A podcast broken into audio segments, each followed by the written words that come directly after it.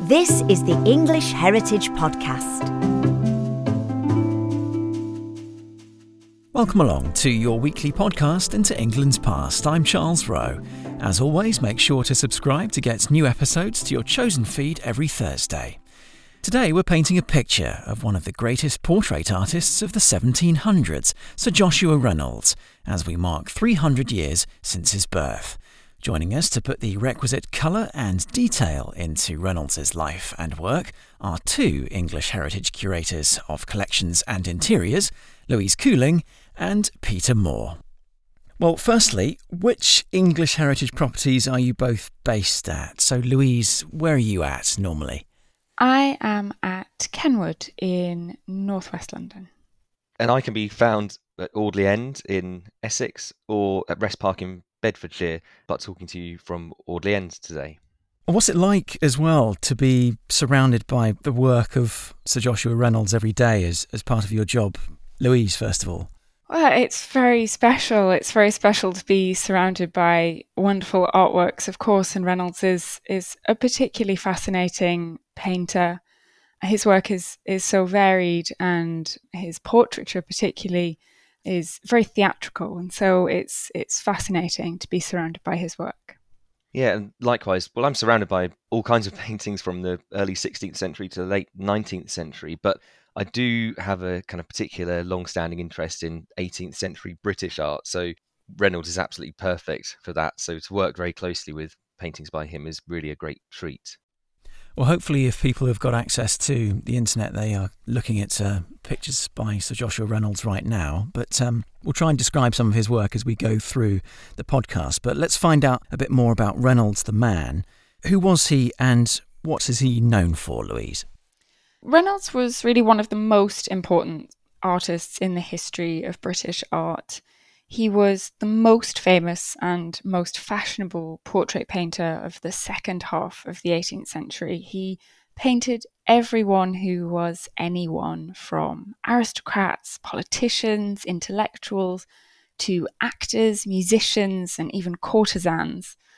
His portraiture was very innovative. He really transformed what a portrait could be by combining a good likeness of his sitters with imaginative elements. He took inspiration from the work of 16th and 17th century artists, what we call the Old Masters, and he drew on history, literature, mythology to create these portraits that are filled with action and a lot of theatricality. His aim really was to elevate portraiture from what he called mere face painting to a higher form of art, something that he referred to as the great style or the grand manner. And that's really what he's most famous for today. But he was also not only a painter, but an art theorist and the first president of the Royal Academy of Arts. And he used that position to raise the status of arts in Britain and the status of artists, really, from a sort of tradesman's craft to a much more admired and scholarly profession. And he set out a very comprehensive and influential theory of art. So he effectively dominated artistic life in Britain for almost 50 years in the second half of the 18th century. And as we've said in the introduction, 2023 is a special year for Sir Joshua Reynolds, isn't it? Absolutely, it is. Reynolds was born on the 16th of July, 1723. So 2023 marks his tercentenary year, his 300th birthday. If you had to pick out Reynolds' most well-known works that people might like to have a look at while we're talking about it, what works would they be? Oh, there are so many. He was a really prolific painter. He could complete as many as 100 paintings in a year at the height of his career. So there are about 2,000 known paintings today. I think probably the painting that's most famous in at the moment, certainly in the public consciousness, is his astonishing portrait of Omai, which has just been acquired by the National Portrait Gallery and the Getty in Los Angeles, and has just recently gone on display at the newly opened National Portrait Gallery. So certainly one of his most famous and interesting works, and certainly in the public consciousness at the moment, I imagine. Okay, so I can see through a quick search on the internet a character standing full length. It's a, you know, head-to-toe image, wearing ochre-coloured clothing and with a turban-style headscarf, this gentleman. So this person is obviously not from the UK. No, that's right. So Omai was a new resident to the UK. He was from the Pacific Islands. He had arrived in Europe in 1768. The clothing that he's wearing is not really a Pacific Islander's dress. It's very much a sort of imagined outfit that Reynolds gives him that evokes his sort of exoticism. But it is a truly astonishing painting. Yeah, it's a really interesting one, very dynamic, and he's sort of looking off into the distance to one side, and there appears to be a landscape in the background as well with some clouds and some countryside. Yeah, it's a very sort of staged, idealistic kind of view, isn't it, of a person in a grand presentation. Very much so. There's some palm trees in the background suggesting that sort of exotic landscape. Omai was originally from Tahiti, so suggesting perhaps a sort of Tahitian landscape, and a very grand portrait, certainly very much in that grand manner style that we were talking about a second ago that Reynolds was so famous for giving his portraiture something beyond simply a likeness of his sitters, but this very sort of timeless quality. You mentioned that there's about 2,000 Reynolds works that people could potentially lay their eyes on. So do they vary in style across his lifetime? Yes, certainly his style developed across his lifetime. His very early works, when he's just starting out prior to travelling to Italy to go on the grand tour and study the works of the Italian old masters, his work is really much more conventional, I suppose, in the style in which he'd been taught by his master, Thomas Hudson, who was a leading portraitist in the first half of the 18th century. And so Reynolds' early works are in a much more conventional style, really head and shoulders or waist-length portraits. And he isn't trying to do too much in terms of grandeur or theatricality or storytelling. He's just depicting a likeness. But when he returns from his grand tour, he's been inspired by what he's seen in Italy and on his way back through Paris. And he really takes all the things that he's seen, all the sketches and drawings that he's made of the works of the Italian old masters and of classical Roman sculpture. And he uses that to inspire a really different type of portraiture. And that really develops over the course of his career for the next 50 years. He never really goes back to those slightly more reserved head and shoulders portraits in the same way. His portraiture becomes increasingly dramatic and theatrical. He uses the work of the old masters and of the classical world, which he considers the highest form of art, to really ennoble his painting, his portraits, and to give a kind of intellectual exclusivity to his sitters and to the viewers who have to sort of interpret and extrapolate and understand the inspiration that he's using. Yes, and inspiration, I think, is quite an important word, isn't it? Because he's being inspired by other styles throughout, isn't he? And it's sort of evocations of prior work, isn't it? Yes, absolutely, absolutely. Particularly the 16th and 17th century Italian old masters, but he's also a great admirer of Rembrandt, the celebrated 17th century Dutch painter, and he's continually influenced by Rembrandt throughout his career. But he also is very conscious of the work of his French contemporaries, people like François Boucher, the Rococo painter. And he is very aware as an artist of what's going before him, but also what's going on in the world around him. And he sort of borrows from all sorts of different sources, from literature and from mythology, and then uses those sources to put a new slant on his own portraits. So he's a bit like a musician in modern day pop, I suppose, being influenced by previous musicians from maybe a decade before or even contemporary ones. Yes, that's a really good way to think of him. He really is cherry picking from all sorts of different sources, but always never copying, really taking inspiration and then doing something new with it. So it's almost like his own style, but an homage as well, which is really interesting. I quite like the fact that you mentioned Rembrandt there, because obviously on the podcast before, we've been to Kenwood and we've done an episode where we're talking about the Rembrandt self-portrait.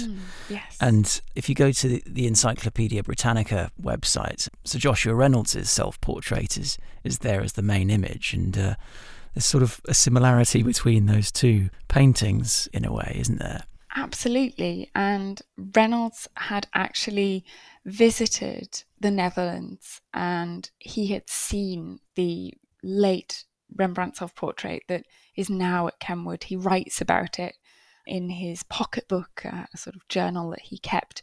He says that it appears in a very unfinished state, but it's nonetheless an extraordinary portrait. And I think it's very easy to see that Reynolds is taking inspiration from that particular self-portrait, but also lots of other Rembrandt self-portraits in fashioning his own image of himself. Be interesting to see what listeners think of what we're talking about. So if you want to have a listen to that Rembrandt at Kenwood episode, it's episode 29, and you might be able to see some similarities between the way the two artists have depicted themselves. Moving on to Reynolds's works at English Heritage sites then. So does English Heritage have many examples of Reynolds paintings, Louise? Yes, we are very lucky at English Heritage to be the custodians of quite a significant number of paintings by Reynolds. I'm particularly lucky because 17 of those are in the collection here at Kenwood. 17? I must have missed those when I went to Kenwood those two times. They're scattered around the house. They're not presented en masse, so you'd be forgiven for not noticing them amongst all of the other 18th century treasures we have at Kenwood. But yes, we have 17, which is a very significant number. Absolutely, because of course we've got Gainsborough, isn't it? Thomas Gainsborough, yep. Vermeer, Rembrandt, yes. Of course, loads of other really... Lots of big names at Kenwood. Really big names. Yeah. How did English Heritage then acquire these Reynolds works? Well, Kenwood's connection with Reynolds actually dates back to the artist's lifetime. In 1785, Kenwood's then owner, Lord Chief Justice William Murray, 1st Earl of Mansfield, commissioned his portrait from Reynolds. Sadly, the original version of that painting is no longer in the collection at Kenwood, but in 1927, Kenwood's new owner, Edward Cecil Guinness, 1st Earl of Iveagh, gave an exceptional collection of works by Reynolds as part of his bequest to the nation, which of course included the Vermeer and the Rembrandt. But this incredible group of Reynolds was undoubtedly Lord Ivor's favourite artist. He began collecting paintings by Reynolds in about 1887, and in just 5 years he bought 36 works by Reynolds, 17 of which are now at Kenwood. So really have Lord Ivor to thank for that incredibly rich collection. Do you have any favourite pieces as you sort of do your job and walk around the property? Wow, that's a really unfair question to ask a curator. There are so many to choose from. But I think most days I'd probably have to pick Kitty Fisher as Cleopatra dissolving the pearl, which is relatively early work by Reynolds, certainly in the context of the collection at Kenwood. It shows Kitty Fisher, who was a very celebrated courtesan and one of the first celebrities, really. She was famous just for being famous. She used her wit, her charm, and her beauty to rise to fame through a series of high-profile liaisons with wealthy and powerful men. She was renowned for her displays of very flamboyant extravagance. She once, according to Casanova, ate a £100 banknote on a slice of buttered bread. Reynolds painted her 4 times, and in this portrait he depicts her as Cleopatra in a scene recalling a lavish banquet held in honour of Mark Antony, when the Egyptian queen dissolves a giant pearl in vinegar and drinks it. So a very sort of similar display of flamboyant extravagance. I was going to say. Yeah, very, very much so. One doesn't chuck away pearls normally, do you? No, no, absolutely not. But painting Kitty brought Reynolds a lot of publicity because she was so famous, and Reynolds really used her fame to enhance his own reputation. But it was also an opportunity for him to push the boundaries of female portraiture in ways that would have been too risque for more conventional women, utilising Kitty's scandalous reputation to push the boundaries of what he can do. It's really a portrait that is an early example of sort of ambitious experiment in a new type of female portraiture, where Reynolds gives his sitters the roles, the trappings, and the associations of recognisable characters from history, myth, literature. And I think that's what makes it such a wonderful painting. One of the reasons I love it so much. Kitty is such a character, and it's such a brilliant collaboration between sitter and artist. Yes, there's more to it than meets the eye, isn't there? You have to know the story behind the brushstrokes and the thinking behind it as you've described it. It's interesting that how you have described it, because I think even these days on the internet you can upload a picture of yourself and someone will create a picture of you in a style which may be, you know, the 1800s, 1700s, whatever. Yeah. So it's almost like that. So what's happening today in the art market is not a new thing, really. No, gosh, no. I don't think there's anything new in art under the sun, really. Somebody's always had a go. It's just a bit like Reynolds himself, taking inspiration from what came before and putting a new slant on it with new technology and new techniques. We've heard about some of the Reynolds female portraits, as you've just described. He presumably painted men as well, and are there particularly noteworthy examples of this, Peter? Yes, there certainly are, and while I think it's fair to say that Reynolds didn't paint as many men as he did women, male subjects do occupy a really important place in his work. So he painted male royalty, politicians, aristocrats, leading thinkers and intellectuals of Georgian Britain, all these kind of categories that Louise has already alluded to. But one of the most noteworthy categories of male portraiture, and one I think that arguably launched his career, was naval and military subjects.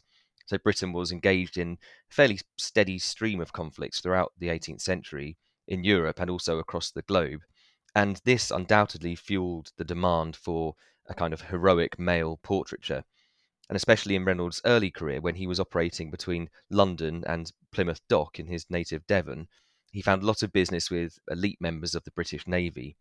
And while he was creating the portraits for these men, he had one eye on the what you could describe as the pre-existing formal conventions of naval portraiture, so the traditional ways in which clients might expect themselves to be presented, the kinds of poses and dress and the overall look and feel of an image. But he was also balancing this with his strong desire to break the mould and push the boundaries of representation and create a new and fresh kind of portraiture. So this enabled him to mark himself out as offering something different as an ambitious and innovative artist. But crucially, it also helps his sitters mark themselves out as distinctive, elevating their perceived social, intellectual or professional status. And so the very first full length that Reynolds produced in 1752 is a perfect example. And in fact, it's the first one that he displays, I think, very prominently in his London studio as an advertisement of his artistic vision. And this depicts the celebrated naval commander, Viscount Commodore Augustus Keppel. And he was a member of a leading aristocratic family, and he was someone that Reynolds knew because he was the captain of a ship called the Centurion. And this is a ship on which Reynolds was allowed to travel in order to spend time exploring the continent, studying the great masters of European art. So in his portraits of Keppel, Reynolds shows him dressed in full naval uniform. There's a rocky shoreline and a stormy sea behind him. But instead of having a kind of static pose addressing the viewer in the kind of way that you might expect previous portraits of this kind to work, his stance and his bodily gestures are much more dynamic. It's almost as if he's striding confidently across this landscape. So that's the first key thing to note, that there's this extraordinary sense of dynamism, which would have looked strikingly new to contemporary viewers. And the second thing he does is, and then this taps into the type of thing Louise has been talking about with Reynolds taking references from other forms of art, Here he makes a direct reference to a well-known classical depiction of a heroic male body, and that's the 2nd century sculpture known as the Apollo Belvedere, which by the 18th century was quite famous and had been emulated by many sculptors, so it certainly would have been familiar to people of certain status or academic credentials, people who were learned and had a taste for classical arts. So by positioning Keppel's body in a way that mimicked this revered statue from antiquity, I think the portrait implied certain characteristics about Keppel as a heroic figure with an elevated sense of taste and virtue, and also Reynolds as an erudite student of the highest forms of art. And the final thing that he does here, I think that's worth mentioning, is that he's said to allude to a particular episode in Keppel's professional life to even further enhance this sense of drama or underlying narrative. And specifically, this is a moment in the 7 Years' War in which Keppel's ship was wrecked, but apparently he saved himself and his crew reputedly through his great skill and heroism. And we're encouraged to imagine Reynolds' painting as a dramatisation of this event's immediate aftermath.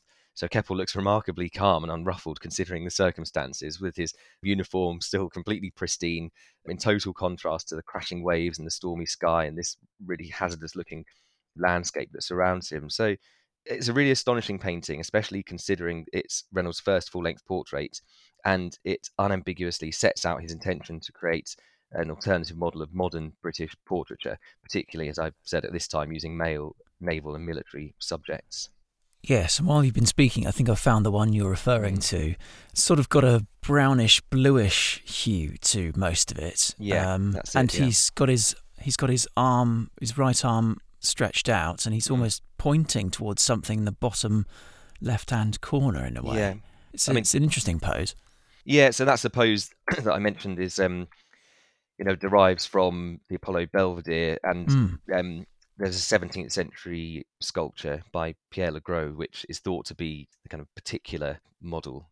That in itself comes after the Apollo Belvedere, and Reynolds is potentially looking to that. So the arm stretched out in that way and pointing is a very deliberate evocation of that kind of male hero prototype.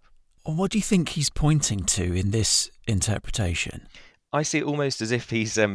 he's only looks like he's standing a few metres away from the water. And despite this kind of catastrophic thing that's happened, it's almost like he's dusted himself down, right, back in action again, and kind of pointing out orders to someone, or completely unfazed by what's just happened and just straight back into action. Even the perspective with the crashing waves being quite close to his heels, it's almost sort of slightly wrong in terms of perspective, because that appears to be a distant image and yet it's really close to the subject. So an interesting approach to representing the truth of the subject. Yeah, I don't think people have seen anything like that really before. So, and that picture's in the National Maritime Museum today, which feels quite appropriate, I think. And whereabouts is the National Maritime Museum, if people want to see? So in Greenwich and south of London. Yeah. Okay, so a good one to go to if you're in London and you want to do Kenwood first. In North London, you could perhaps head south on the DLR and head to Greenwich as well. And then pop up the hill, Greenwich Park, to Ranger's House, which is another great English heritage property in that neck of the woods. And does that have Reynolds' work as well? So at Ranger's House, there are more than one Reynolds there. There's a really striking portrait of Lady Caroline Price, gazing quite in an arresting way directly at us with this really bright, vivid red background. And there's a beautiful full-length portrait of Emily Mary Margaretta Coote, who was the Countess of Bellamont, in this exquisite kind of floating dress, again, typically for Reynolds, in a beautiful landscape setting. Really striking images, both of those ones, so worth seeing face to face, so to speak. Of the male portraits you've been describing there, Peter, which are in the English Heritage Collection, where else can they be seen apart from Kenwood, Rangers, etc.? Well, at Audley End, we have a portrait of someone called Admiral Matthew Whitwell, and this was painted in 1755, just 3 years after the portrait of Augustus Keppel we've just been talking about. So it's still quite early in Reynolds' career. And although it's a more modest three-quarter length picture without quite the same drama and sense of narrative as Keppel that we've been discussing, it does demonstrate how Reynolds adapted that extraordinary full-length naval portrait into a less complex and arguably more marketable format for other naval men. and it's thought that Admiral Whitwell's portrait was commissioned to mark the culmination of his 6 years captaining the Royal Navy warship HMS Triton. So that gives us a sense of the commemorative nature of some of these kinds of pictures. And that portrait ended up being at Audley End in the later 18th century when the house was owned by Admiral Whitwell's brother, Sir John Griffin Griffin. And hanging alongside it is another portrait by Reynolds of John Wallop, the first Earl of Portsmouth. And he was the husband of a lady called Elizabeth, the Countess of Portsmouth, and it's from her that Sir John Griffin Griffin inherited Audley End. So if you had to categorise this, you'd put it in the aristocratic ancestor category, which for country houses is quite an important one to have on your walls to demonstrate your lineage. And this portrait is three-quarter length again, but the Earl is shown seated and he's wearing a dark green velvet suit with lace cuffs and a white powdered wig, and one hand is casually resting on the arm of the chair. His other hand is holding a book on a table in front of him, and his thumb is positioned just like it's kind of keeping the place between the pages, as if we've interrupted him from reading. And it was painted just a few months before the Earl died. So it's really an image of a man of very high social and political status towards the end of his life. And he has I describe it as a calm and kind of confident and dignified, not arrogant, but kind of very assured demeanour. And I think that somehow feels deliberately softened by all this rich crimson drapery that's completely covering the table in front of him and enveloping the space behind him. And I've already mentioned he's got this luxurious velvet suit and a very puffy wig. And there's a sense of all of these textures really strongly comes through. And interestingly, this work is thought to have been painted by Reynolds in combination with a studio assistant. So potentially only the face and possibly the hands were painted by Reynolds. And then a specialist drapery painter would be drafted in to deal with all these vast swathes of fabric. And that in itself, I think, is really interesting to note and a great example of the kind of studio practice that Reynolds developed as he became more and more successful and there were kind of greater demands on his time.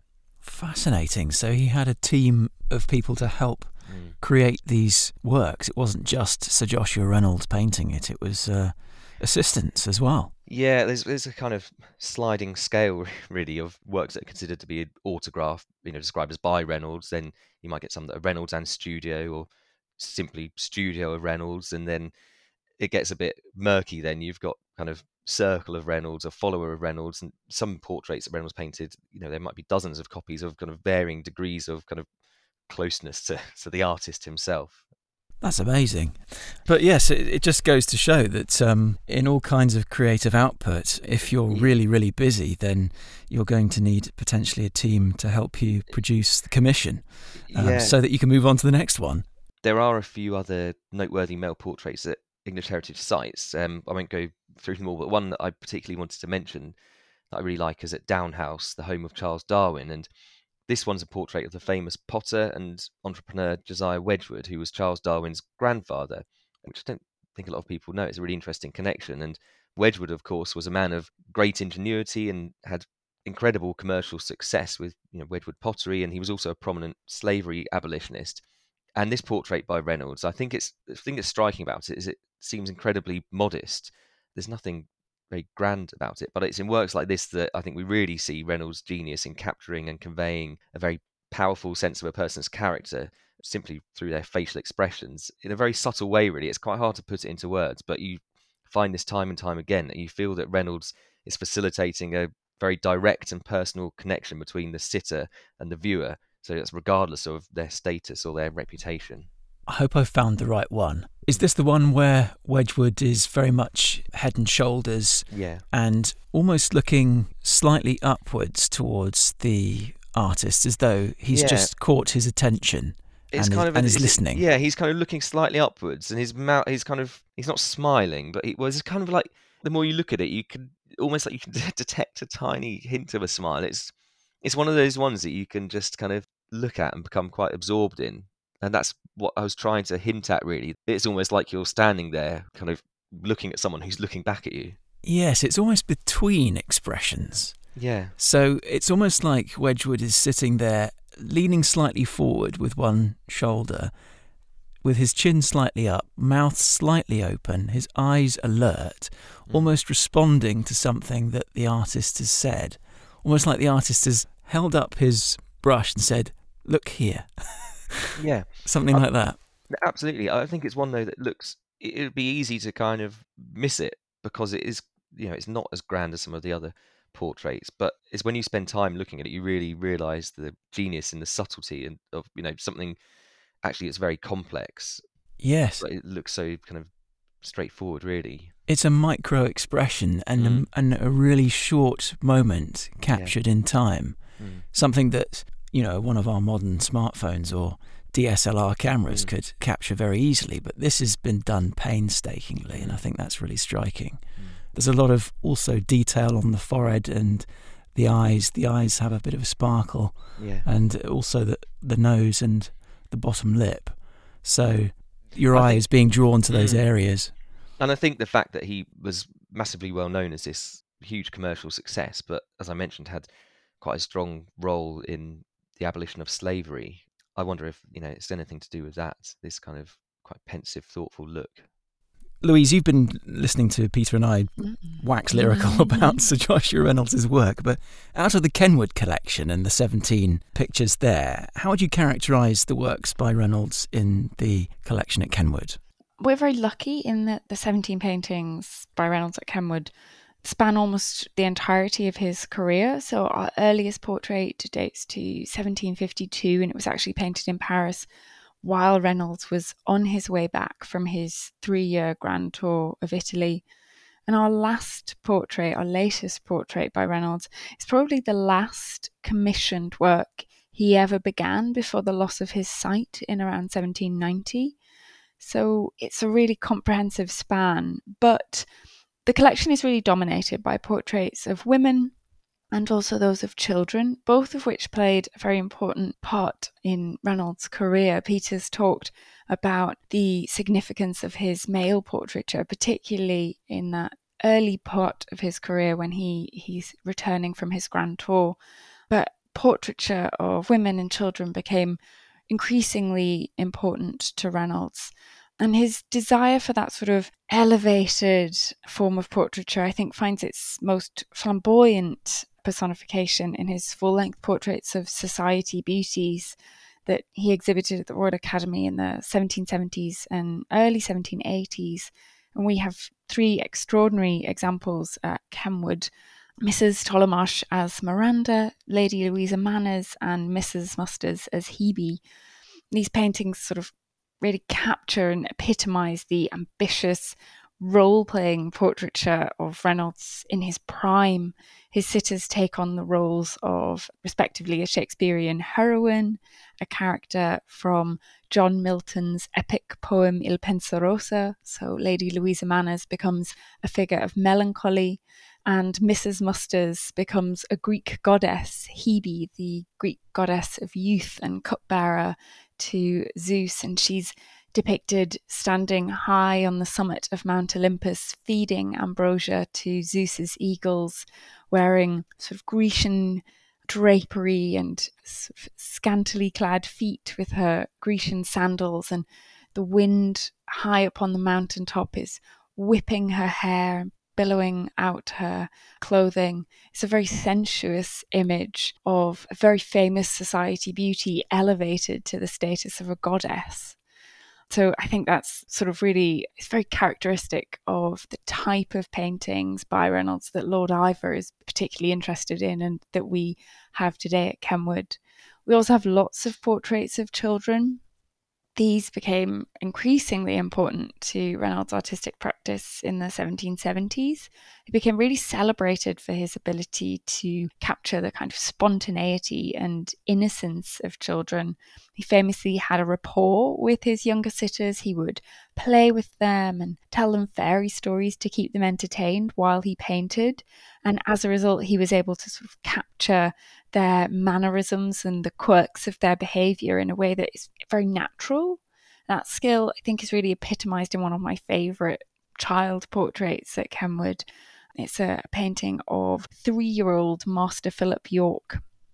He's painted in a little white dress, so he's not been breeched yet, which means he hasn't been put into trousers, which All children wore little dresses in the 18th century until they were about 7, when little boys would get their first pair of trousers. But Master Philip is only 3, so he's wearing his little white dress, and he's got a fantastic shock of auburn curls that haven't been cut yet, and it's this wonderful sort of mass of auburn hair that he has, and he's standing in a landscape with his Springer Spaniel at his feet, and one arm is outstretched and a robin has landed on this sort of chubby, babyish little arm, and he's kind of frozen in amazement staring at this robin. And they're all looking at each other, aren't they? They are. They're all sort of, the robin's looking at him and the dog's looking at the robin and he's looking at the robin, and this little hand sort of extended in delight and amazement, and there's sort of this real sense of a moment in time frozen while they all stare at this robin just before it flies away. It's such a charming portrait, and I think it really captures the sort of natural simplicity of children, and that's what Reynolds was so famous for. And yet at the other end of the temporal scale, we've got Reynolds working with adults to create real fantastical images.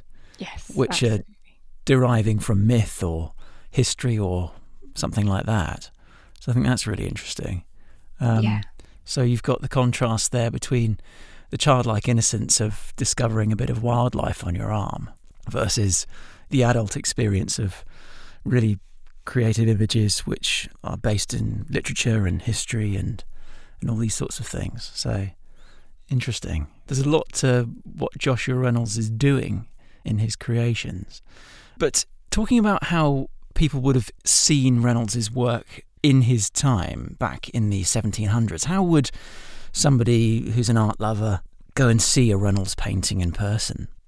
Well, if you were very well connected or you moved in aristocratic circles, you might have been able to see paintings by Reynolds if you were visiting your friends, if they lived in country houses, or perhaps in their London residences, if they've commissioned paintings from Joshua Reynolds. So visiting the home of a wealthy patron was one way to see his work. But if you weren't of such high social status, you could still see Reynolds' paintings by going to an exhibition. And that might sound quite obvious and a familiar thing for people to do today, but the experience of going to an art exhibition was actually a very new phenomenon in Reynolds' time, and he was central to making that change happen. So although there were various forms of public exhibition in the years leading up to the establishment of the Royal Academy in 1768, that was the pivotal moment, really. And Reynolds, as Louise has already said, was, of course, the president of the Royal Academy from its foundation until his death in 1792. So he's in a really important position there, making this change happen and making art more accessible to people.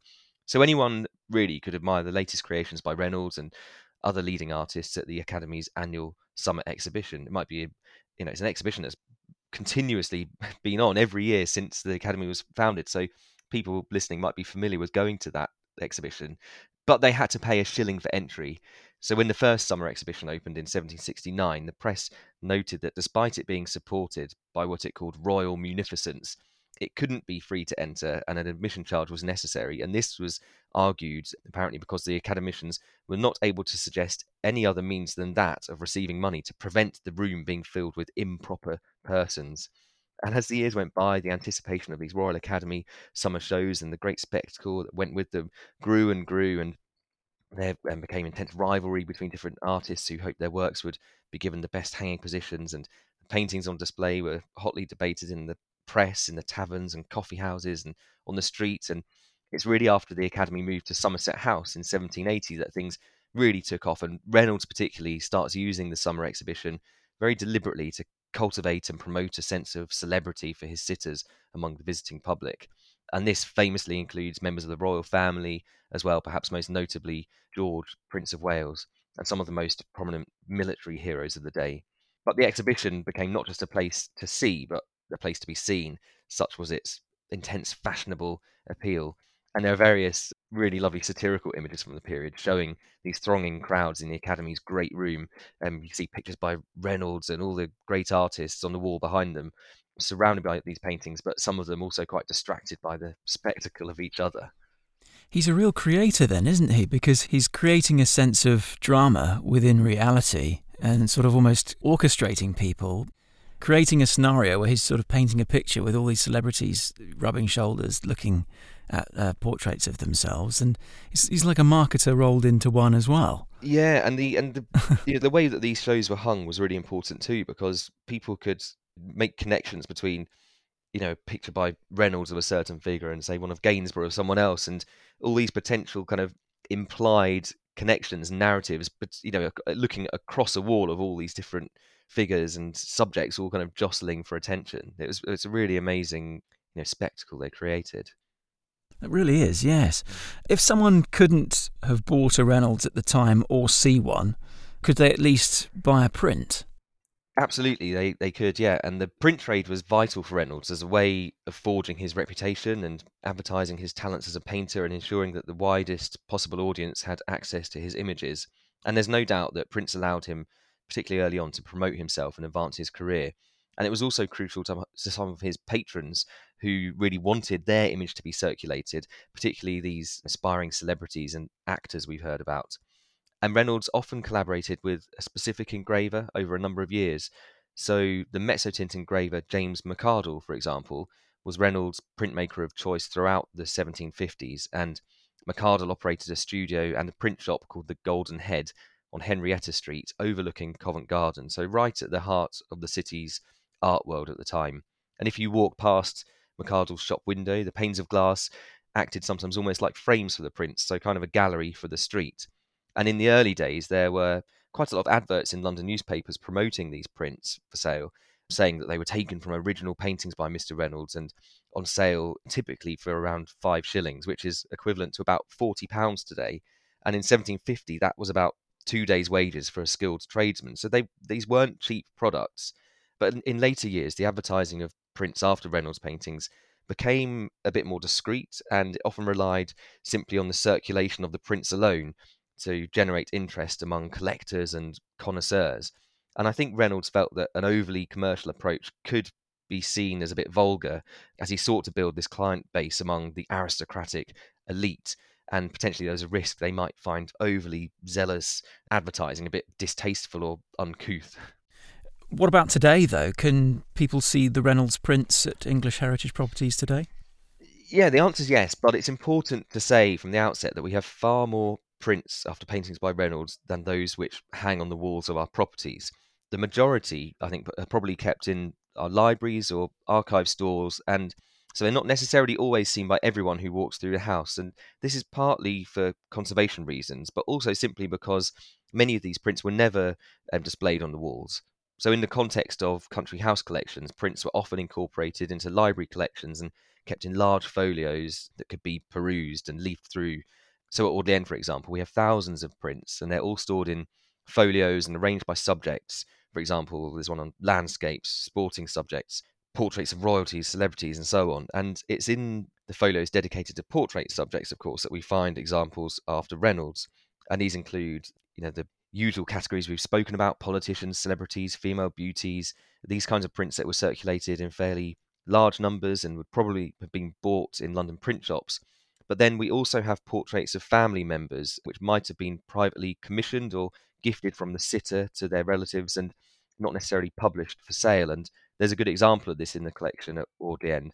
It's a portrait of George Grenville, who was at one time the Prime Minister of Great Britain. And this is an engraved image after a portrait by Reynolds. And Grenville's daughter, Catherine, had married Richard Neville, the second Baron Braybrooke, who lived at Audley End in the early 19th century. And interestingly, on this print, there's an inscription in ink, handwritten inscription, which is in Lord Braybrooke's own handwriting, which reads "Lord Braybrooke, private plate." So it's a great example of a special commission that couldn't be bought in a shop. But in other settings, just to return to your original question, in other settings, typically smaller, more domestic ones, you can still see prints by Reynolds on display. And it would have been quite common to frame prints and have them on the wall as decoration. So a fine mezzotint engraving after a Reynolds portrait was absolutely seen as a high-quality luxury product with a limited number available. And I think it's important to reiterate, when we talk about a print in an 18th century context, this can mean many different kinds of things, from quite a crude line engraving that you could buy really cheaply and pick up from a street vendor for a few pence. You know, they tended to be topical subjects and quite ephemeral, not the kind of thing that people kept for a long time. And at the complete opposite end of the scale, things like these mezzotints we're talking about, this was a print method that was perfectly suited for reproducing portraiture. It's a tonal method, so it gives you a sense of that kind of painterly quality of a subject. And for some people, these kinds of prints were absolutely used to decorate their walls. So at Walmer Castle, for example, there are a couple of frame prints after Reynolds' paintings on display. There's one of Lord Mansfield in the drawing room and one of Mrs. Siddons as the tragic muse in the Duke of Wellington's bedroom. And the Mrs. Siddons one became a very famous image, even in Reynolds' own lifetime. And we know that it hung in the bedroom at Walmer in the Duke of Wellington's time. And it was certainly there when he died in 1852, which is how that room's presented. There are also a series of prints after Reynolds' portraits of important naval figures at Walmer. And that's extremely fitting for the site, which has historically been the official residence of the Lord Warden of the Cinque Ports. And that's a role concerned with 5 major seaports on the southeast coast. And these probably, we think, would have been hung as a group, perhaps in a corridor originally, but they're not on display today simply because of the changing use of rooms over time. So lots of Reynolds connections at English heritage sites within London and also out towards Kent, as you just described, at Walmer Castle. Reynolds also has a blue plaque in London, which depicts where he lived. So where is this, Peter? And what's the significance of this particular building? It's actually on a relatively modern building, but crucially, it's on the site of what was number 47 Leicester Square, and that's where Reynolds lived for much of his life. And a plaque was originally put up in 1869 before that building was demolished, and then a new plaque was later put on the new building. And Reynolds first moved to London as an apprentice at the age of 17, but then travelled around a bit. And it was really in the summer of 1760, when he was 36, that he established himself in the capital and moved to number 47 Leicester Square, which was a very grand late 17th century house. And this is in the heart of the London art world at the time.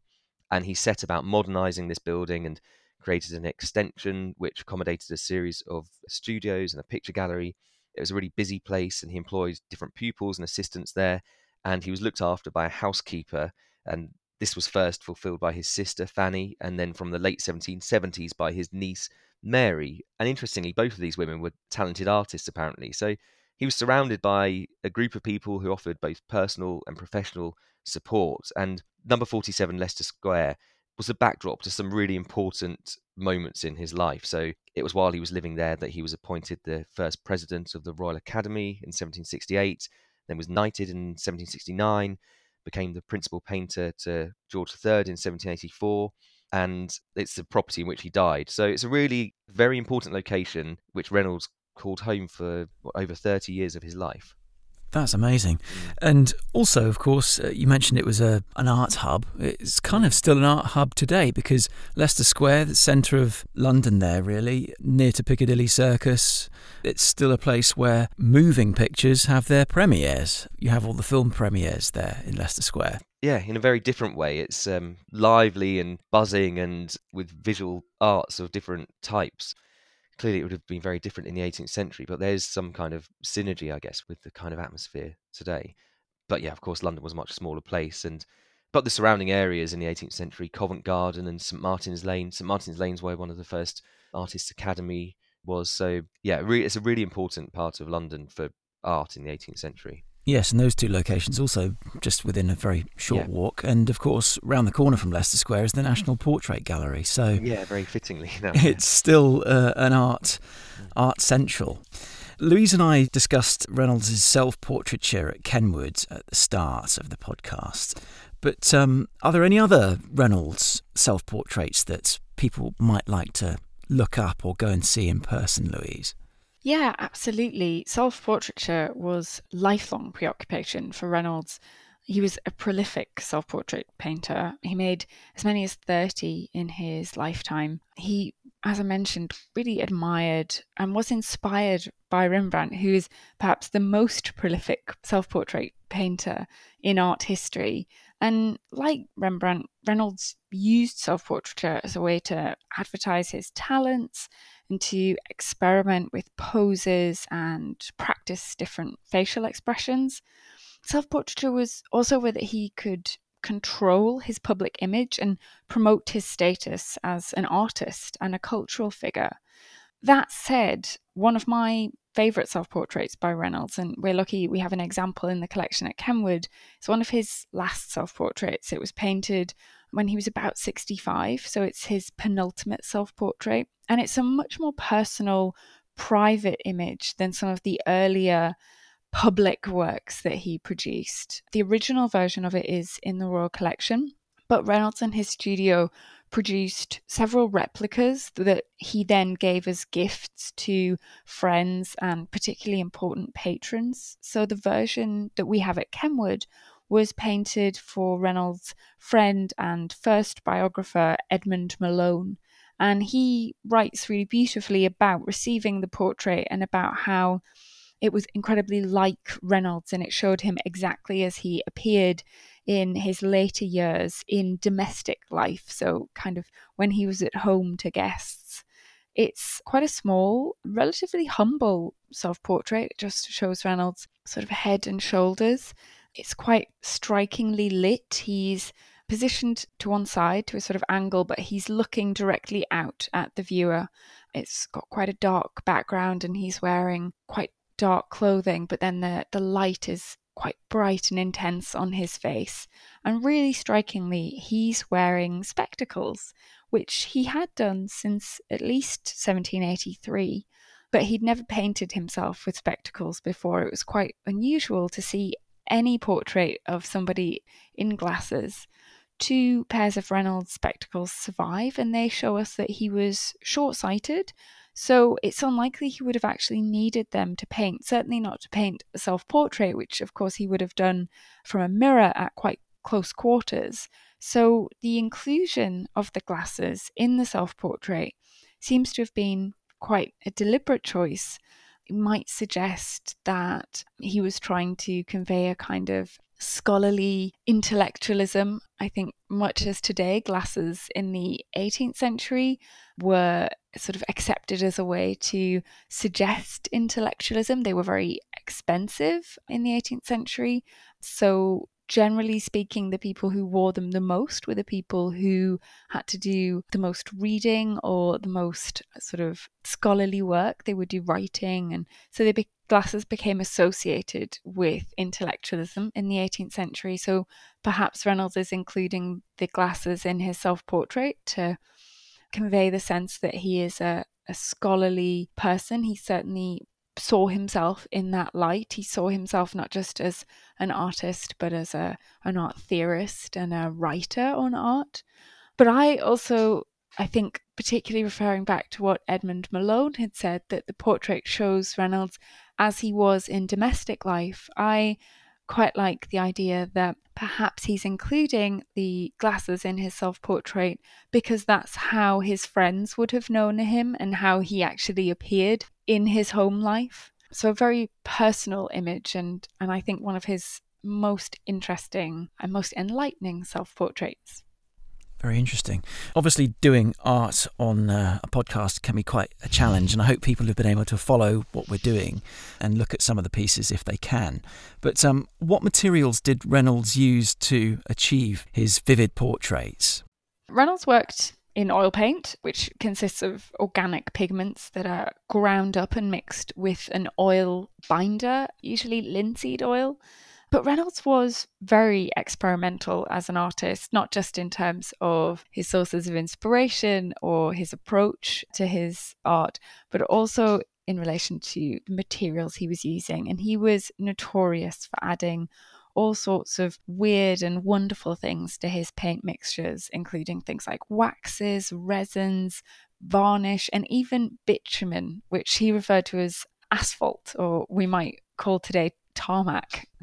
Wow, amazing. So lots of texture and depth of colour, I suppose. Yes. Have the materials held up well over time? Many of Reynolds' paintings are still in good condition, and those that are really demonstrate his sort of masterful work as an artist. But unfortunately, some of his more experimental works haven't fared so well. So among the most famous or infamous problems with Reynolds' paintings was his use of carmine red pigments to create flesh tones. Carmine red is made from cochineal beetles, and although they are initially very strongly coloured, they are also very light sensitive. And so this pigment fades rapidly. And a lot of these red colours were fading even in Reynolds' own lifetimes, which with the flesh tones leaves many of his sitters with a very unnaturally pale appearance. The bitumen was also an issue, as are the waxes and resins that he mixed into his paints and varnishes. These substances, coupled with his technique of layering lots and lots of sometimes incompatible materials, caused problems during drying, and this has meant that some of his paintings have lots of deep cracks and areas that look almost like alligator skin, which can be very unsightly.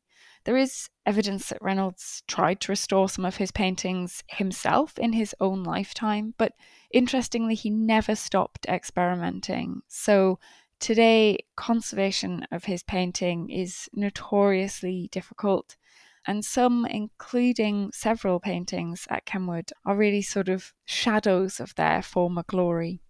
That's a shame. If Reynolds' experiments with materials and techniques could have such disastrous results, even in his own lifetime, why do you think he took these approaches, Louise? So before he went on his grand tour, his technique was much less experimental. He was following the rules that he had been taught under Thomas Hudson. But when he came back from his grand tour of Europe, he began experimenting in a big way. And it seems likely that he was trying to imitate some of the things he had seen and so admired in the work of 16th and 17th century Old Master painters. So particularly the sort of glowing colours and this rich impasto paint. So impasto is very thick, raised paint that stands proud of the surface of the canvas. Reynolds considered the Old Masters the highest form of art, and so he was trying to imitate what he saw in their works. But of course, a lot of what he saw and admired so much was the result of age. These paintings were already, 200, 300, 400 years old. And so he starts adding various things to his paint mixtures in an effort to emulate the effects of aging oil paint, which becomes increasingly translucent over time. But sadly, that often had disastrous results. We've covered a few times already that Reynolds was a writer and a lecturer and a real thinker, a thought leader, I suppose you would say, in today's modern business parlance. Can you tell us a bit more about what Reynolds contributed to the art world of his time, Peter? One of the key things, I think, that marks Reynolds out from other artists of the period, as you've just suggested, was his use of written and spoken word to set out his thoughts and theories about art and really to shape public opinion about British art in the 18th century. And the major contribution he made in this area is between 1769 and 1790, he delivered a series of 15 lectures in the Royal Academy schools, which were subsequently published as his Discourses on Art. And we've already spoken quite a lot about his borrowings from other artists, and he argued vociferously that painters should look to classical and Renaissance art as their model and aspire to idealise nature rather than simply copying it as they saw it. So in his 1770 discourse, he argues that a mere copier of nature can never produce anything great, can never raise and enlarge the conceptions or warm the heart of the spectator. And he also used his lectures to confirm his status as the leader of a new British school of art, and this was often combined with a very strong patriotic rhetoric. And in his 1780 address, he proclaimed, "It will be no small addition to the glory which this nation has already acquired from having given birth to eminent men in every part of science, if it should be able to produce, in consequence of this institution," so the Royal Academy, "a school of English artists." But I think my favourite quote, which is from Reynolds' 1771 address, is when he says, "It must be remembered that painting is not merely a gratification of the sight." So I think what he's implying is that however technically accomplished a painter might be, a truly great artist has to be able to affect more than just the sense of sight, engaging a variety of other emotions. And this quality is something that Reynolds goes on to describe as grandeur and sublimity. Again, something that's very difficult to kind of describe in words, but he's saying it's not just about looking.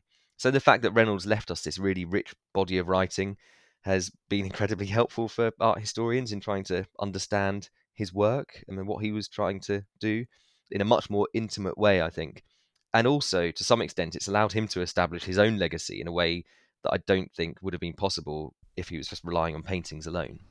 Yes, and I think what you're describing there is very striking, isn't it? It's almost like saying photorealism is great, but you need to go a bit more deeply than that and to provide something that has multiple angles of interest for the human eye to look at and multi-dimensional layers.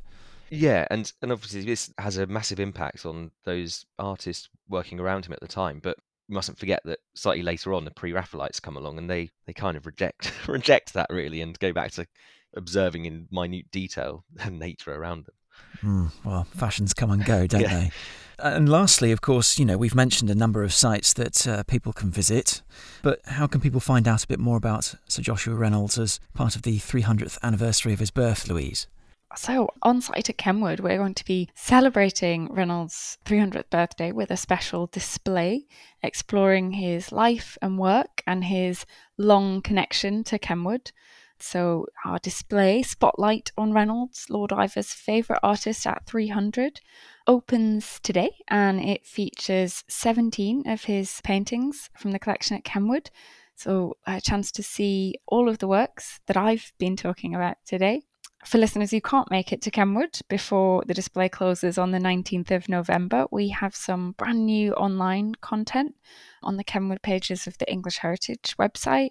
And you can find out more about some conservation work our paintings conservators have been carrying out on three of our Reynolds in a short film, which is available on the English Heritage YouTube channel.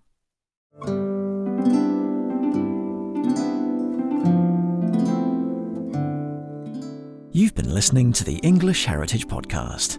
Next week, we're on a mission to unmask the real Robin Hood. The standard form is a ballad. We can presume that the Robin Hood stories were sung, but we also have instances of Robin Hood plays from the 15th century. And from the early 1500s, Robin Hood stories start to get printed. And this starts a long history of Robin Hood in print. Thanks for listening. See you next time.